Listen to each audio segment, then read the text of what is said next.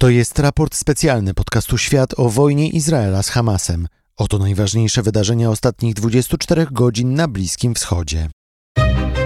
To jest podcast Świat. Zaprasza Wojciech Cegielski, korespondent zagraniczny Polskiego Radia.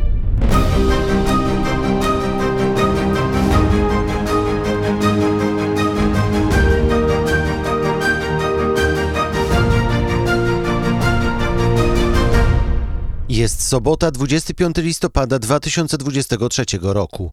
Kolejni izraelscy zakładnicy Hamasu mają dziś wyjść na wolność. Wczoraj wieczorem strona palestyńska przysłała do władz Izraela listę 13 nazwisk osób, które dzisiaj mają zostać wypuszczone. Wiadomo jedynie, że na liście są wyłącznie kobiety i dzieci. Wczoraj po południu Hamas wypuścił w sumie 24 osoby, 13 kobiet i dzieci oraz 10 obywateli Tajlandii i jednego Filipińczyka. Wszyscy zostali porwani 7 października w czasie szturmu fanatycznych bojowników na południe Izraela.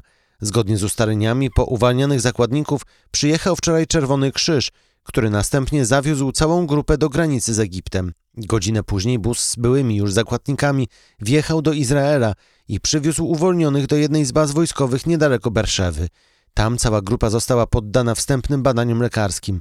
Co najmniej osiem osób trafiło na dalsze leczenie do szpitala, ale według izraelskiego wojska ich życiu nic nie zagraża.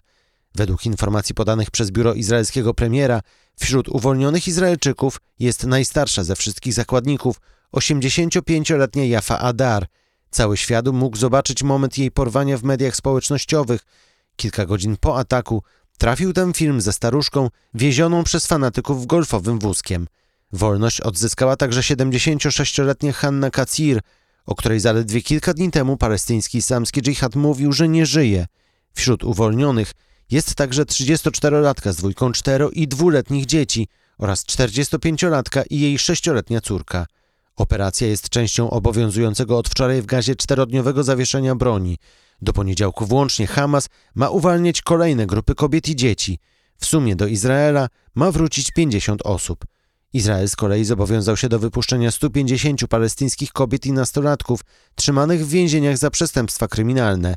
Wczoraj z więzienia w Ofer na okupowanym zachodnim brzegu wyszły 24 kobiety i 15 nastolatków. W chwilę później tysiące ludzi pojawiły się na ulicy Ramallah, by świętować wyjście więźniów na wolność. W ramach zawieszania broni do gazy wjechało wczoraj 200 ciężarówek z pomocą humanitarną, najwięcej od początku wojny, oraz kilka ciężarówek z paliwem. Dzisiaj ma być podobnie.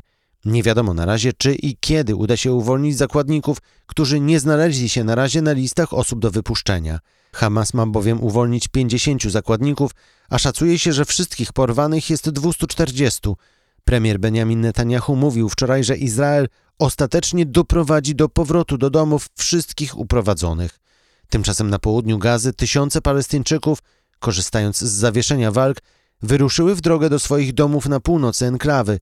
Izraelska armia, która nie wycofała się z gazy, ale nie prowadzi działań zbrojnych, ostrzegła Palestyńczyków, by nie jechali na północ, bo miejsce to wciąż jest strefą walk.